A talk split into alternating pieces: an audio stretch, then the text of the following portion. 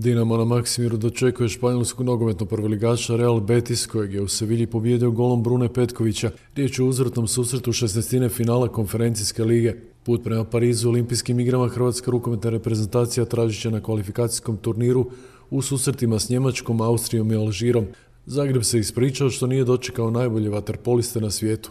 Za SBS radio javlja Željko Kovačević. Trener Real Betisa Čilanac Manuel Pellegrini na konferenciji za novinstvo prije susreta njegove momčadi sa sastavom Dinama u četvrtak u 18 sati i 45 minuta je rekao kako očekuje pobjedu.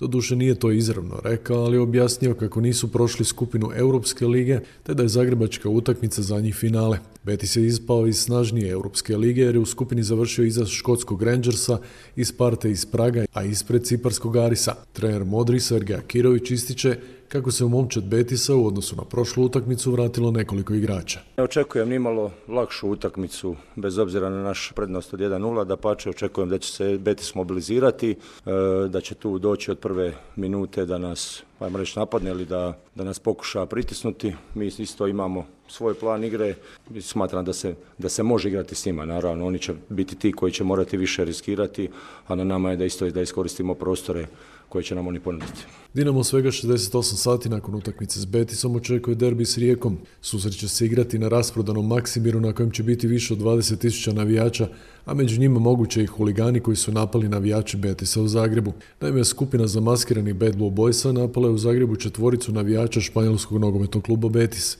Neimenovane žrtve ispričale su za španjolske novine kako su napadnuti u utorak naveče po dolasku u Zagreb.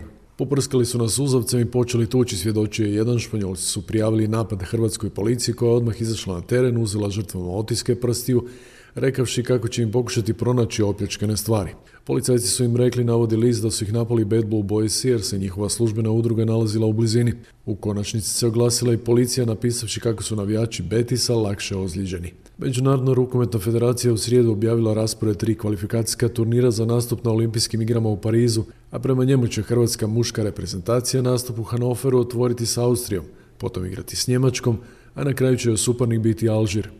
Hrvatska još nema službeno izbornika, iako svi mediji na tom mjestu guraju donodavnog izbornika Japana i slanđanina Dagura Sigursona.